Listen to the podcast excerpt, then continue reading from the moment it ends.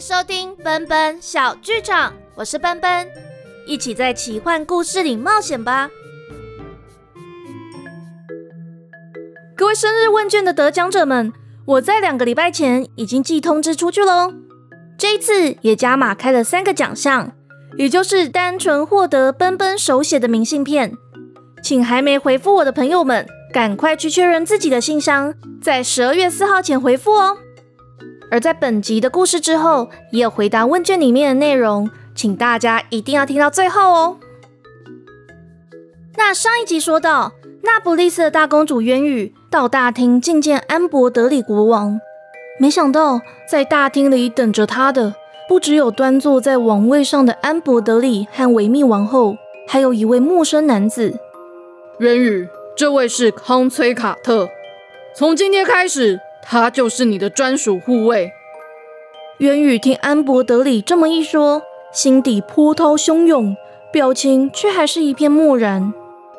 康崔卡特向国王鞠躬，又向渊羽夸张的行礼，蓝色眼睛里满是嘲讽：“渊羽殿下，以后请多指教。”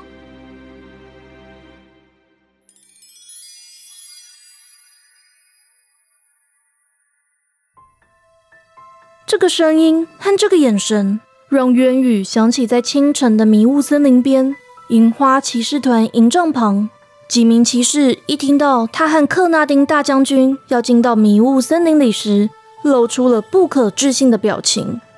其中一位棕发碧眼的男子，在另一名胖骑士旁窃窃私语。而过了几天，莉莉安就到迷雾森林里来找他。他想到这里。对安博德里屈膝行了个礼，谢谢父王又指派一名护卫给我。我想就直接把卡特先生归在卢娜的麾下吧。安博德里皱眉，卢娜已经被暂停护卫职务，他得要在王宫里至少服役两年。父王，要不然在卢娜暂停职务的期间，先把乌拉德调回来，暂代护卫的职责吧。乌拉德在边境执行秘密任务。短期内无法回来，那么，请您还是让卢娜当我的护卫吧。毕竟她跟着我二十几年，还陪我到玄剑国，为我阻挡重重的难关。也说服公主进行危险任务吗？卢娜恪尽职守，绝对不会让我涉入险境。她有没有劝阻你去另一个世界？有。你离开玄剑国后，她是不是陪着你进入迷雾森林？那是因为我要求。回答我是或不是？是。你从玄剑国回来后，卢娜有没有让你滞留在圣特雷？我们只是暂时待在那里。直接回答我。公主总是帮护卫说话，成何体统？那我这么问你：帮你找到我母后的宝盒，让你可以到另一个世界去的，就是卢娜吧？父王，卢娜没有权利指使我。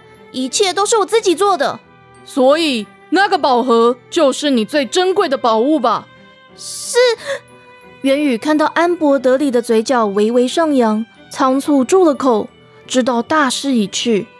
哼，你现在把宝盒交出来，我就让卢娜继续当你的护卫。元宇干涩的开口：“宝盒现在不在我身旁，我也暂时没有办法到另一个世界去。”父王，卢娜的子女还小，请您至少让她在圣特雷任职。这你别担心，雷可夫人行事果决，卢娜的弟弟莫科克雷佛子爵一家人也在家乡，而卢娜过去两三年不回去，两个孩子也过得好好的。父王，你再多说一句，我就把卢娜调到更远的地方去。源于咬牙。看安博德里缓缓站了起来，又补了一句：“哼，我忘了跟你说，瑞刚那孩子写信告诉我，你掉了一个宝盒，他会在你生日前亲自送达，这样就算完成你们的约定了，接下来就可以订婚期。我说过，我跟精灵王子约好了，以后别再提起另一个世界的事情。”安博德里呵斥。当年母后传承给你的不切实际，就到此为止。康崔，康崔一听，马上转身，恭敬地向国王鞠躬。你以后就和小公主的六个护卫轮流看守大公主，无事不得出城。是，属下遵旨。安博德里甩动赭红色的披风，维密王后再次露出渊羽熟悉的紧张笑容，畏畏缩缩地说：“渊羽，父王真的很欣赏你昨天的表现。你要相信，不管父王有什么决定，都是为你好。”渊宇低头反驳。父王是为自己好。当他在抬头时，母后也离开了，倒是康崔还站在一旁。渊宇殿下，请让我护送您回去吧。渊宇转头看他，浅浅一笑：“嗯，你刚从樱花骑士团来到王宫，也辛苦了，我自己回去就可以了。”殿下，我怎么能够违背古王陛下的旨意呢？渊羽没有回答，直接快步走出议事厅。康崔的步伐不乱，紧跟着他，还在嬉皮笑脸。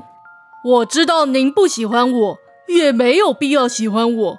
我还比较想要服侍莉莉安小公主，而不是您。渊羽没有回头，只是冷冷地说：“康崔，你想在我手下做事，就要分辨什么话该说，什么话又不该说。你只要负责保护我的人身安全就好，不需要多说什么。”是。康崔虽然这么硬道，脸上却还是露出了不以为然的神情。渊羽穿过重重侍卫看守的长廊，把康崔关在房门外，拴上门，才重重松了一口气。樱花骑士团里面怎么会有这种人啊？他根本是那不勒斯版的莫伊吧？近正午的阳光被窗帘挡在外头，让房间里显得有点黑暗且寒冷。他犹豫着要不要碰触脖子上的翅膀链坠，确认卢娜状况。但门外有康崔，为他瞻前顾后的卢娜又被关了起来，而他等的消息也还没到。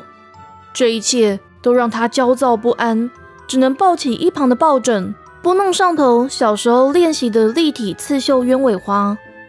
他看花瓣凌乱，配色刺眼，想起自己曾跟佩琼斯老王后撒娇说。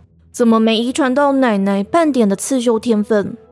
要是奶奶还在，父王是不是就比较会理解我呢？房里静悄悄的，就只有他的声音。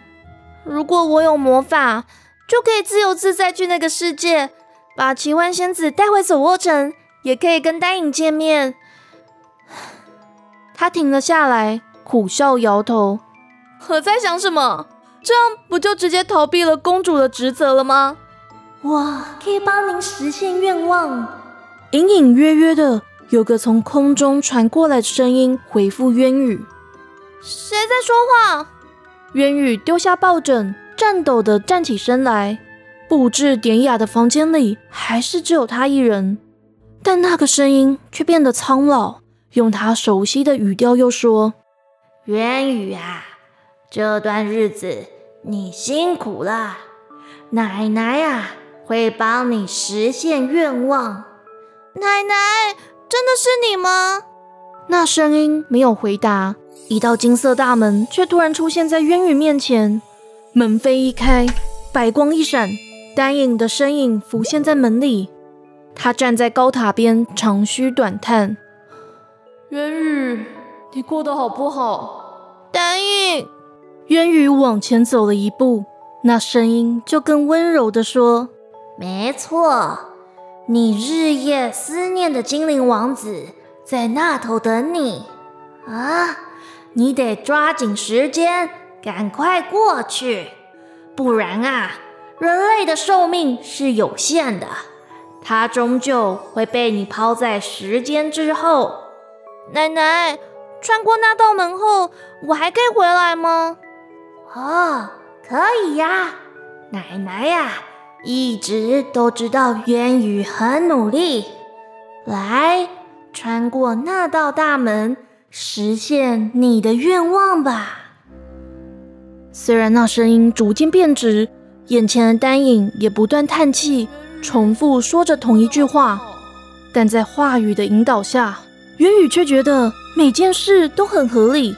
只是专注的跟着一道道点亮的冰蓝色光晕往大门那走。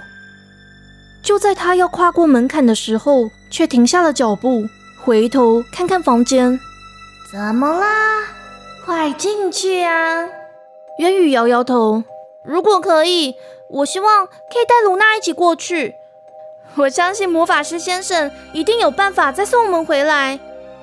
快过去，新护卫来了，你还有时间管其他人吗？不行，卢娜不只是我的护卫，更像是我的家人。我我不能丢下她不管。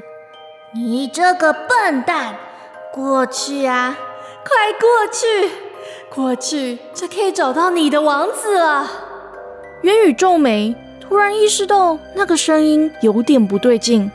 快进去，快进去！进去后，很多事情都可以解决。我不要进去！你你到底是谁？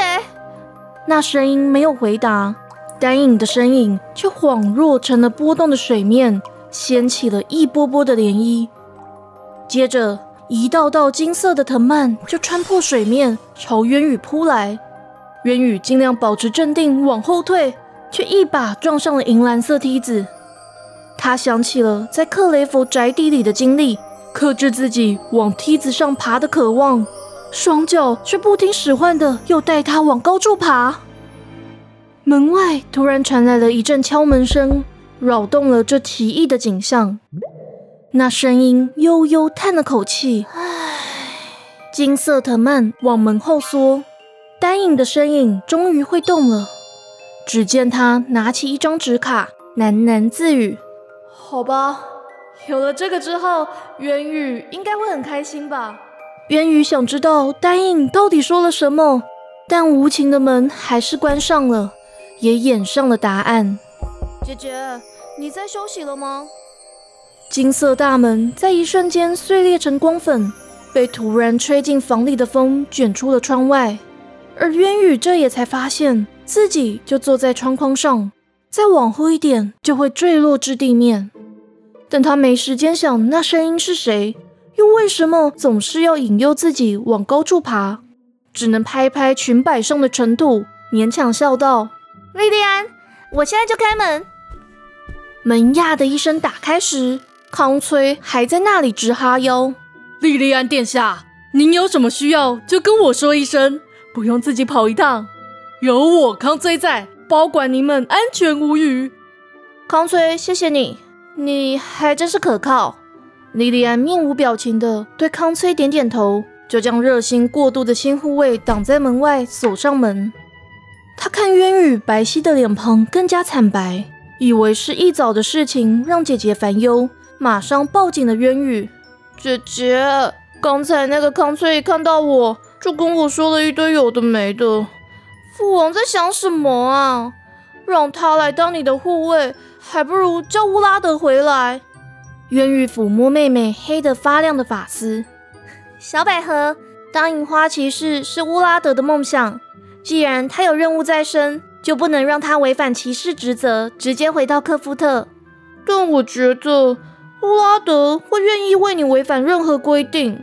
莉莉安这么说，但渊羽却误会了他的意思。我知道乌拉德一直很忠心，但他现在还是要听令于科纳丁的话。我相信，只要我需要他的智慧时，一定会给我一点建议。莉莉安欲言又止，在心底为乌拉德叹气。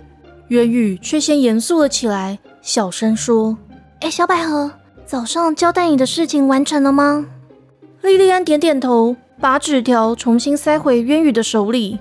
姐姐，虽然我现在可以在王宫里面自由行动，那个康崔也对我很恭敬。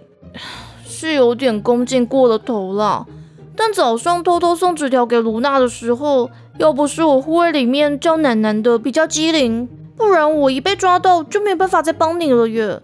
只是卢娜那么老实，她一看到这个就会了解你在纸条上的指示吗？你放心，卢娜只是老实，但不笨啊。而我和她虽然是主仆，但从小就是她照顾我，我们其实跟兄妹没两样。现在他有难，我当然要救他出去，不然伟伟和星星又要很久才能看到爸爸了。他正说着，脖子上的翅膀链坠就闪了几下。我没事，不要担心我。莉莉安讶异的看着渊羽，念出了闪光里的指示：被拍到花园里，找通道。渊羽念着就笑了出来。他看莉莉安一脸困惑，才轻声问：“小百合，你还记得我当初是怎么找到宝盒的吗？”我记得你是掉到花园里的通道里，然后就看到奶奶说的宝盒。莉莉安说着，就睁大了眼睛：“姐姐，难道你是想要从通道溜出去吗？”渊羽点头，试着笑得灿烂。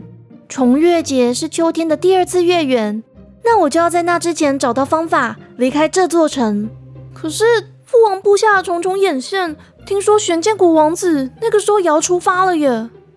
我已经不是当年被父王禁足的小女孩。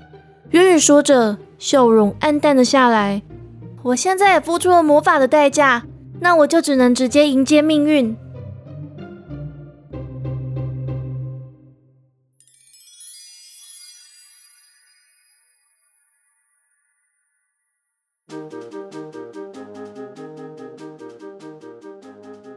今天的故事就到这里结束喽。渊羽的故事时间线会如何跟蘑菇精出任务的部分接在一起呢？敬请期待奔奔接下来吃书，我是说，敬请期待下集。那么再次感谢大家填写问卷，请得奖者要在十二月四号前把联络资讯寄给奔奔哦。接下来就是回复问卷里的内容啦。在问卷里面最常被提到的问题就是，怎么隔那么久才更新？奔奔什么时候才周更？还有人说故事太长，更新太慢，会忘记之前的剧情。嗯，谢谢大家这么喜欢奔奔小剧场，但因为我真的有正职工作要维持生计，还要拿来贴补小剧场的所有支出，像是买麦克风啊、版权图片音乐，还有这次的赠品也是我自己自掏腰包出的，所以暂时还没有办法改成周更。如果想要支持奔奔创作的话，就可以小额赞助奔奔，或是购买我的赞助方案。如果你忘记前面的剧情，就可以回头收听前面的故事。这就像看连载漫画、小说或是动画一样，有时候连载太久，读者或作者也会忘记前面的剧情。但没有关系，奔奔小剧场的每集档案都在平台上，欢迎随时收听复习故事哦。那也有人说，奔奔的创作陪伴我们每个人在移动的路上。以及家里的宝贝很喜欢奔奔的故事描述，内容生动，很开心我的故事可以吸引各个年龄层的听众。我会慢慢收回之前铺的梗，那吃书的地方也请大家多多担待啦。等未来集结成书，我会再修掉那些错误。也有人非常明确的说，我五岁半最喜欢听笨笨，错了啦，是笨笨那段。哦。其实我自己念现在这个台词都觉得有点羞耻，而且我现在回头听第一集是也蛮害羞的，但谁没有过去？所以一开始有些语句比较不通顺啊，或是配音上的失误，就让他们成为美好的记忆吧。谢谢大家一路听我说故事，那希望我现在在说还有写故事上面有那么一点进步，带领更多人进入我创造的世界里。那敲碗的部分主要有两个，一个也是在 Mixer Box 有小妹说的，什么时候才会讲魔法师的故事？好的，有关于魔法师诺特的故事呢，我已经写了开头的四千字。其实现在在听很多流行歌的时候，都会想到诺特的故事。总有一天，我会好好的让这个痴情的汉特梅男子当一回主角。以及有人说，希望多讲讲精灵世界的故事。也有人问，为什么蘑菇精草草、菇菇和果果那么常出现，那其他的蘑菇精怎么比较少出现呢？精灵世界的确是这个故事的主轴之一，但现在是以人类公主的视角来写的，所以在渊羽失去宝盒的状况下，我就会花比较少的篇幅去讲另一个世界的故事。但请放心，很快那个世界又会再登场喽。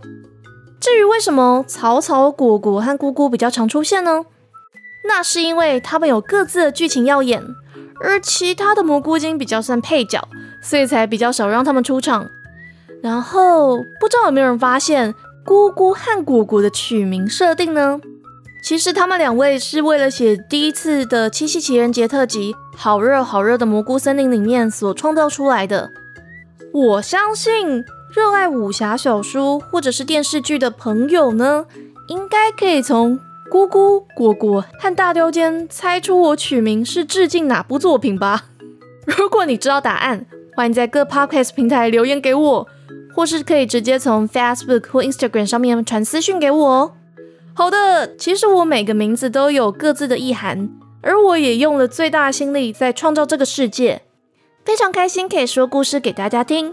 那我们就下次见喽，奔奔小剧场下回待续。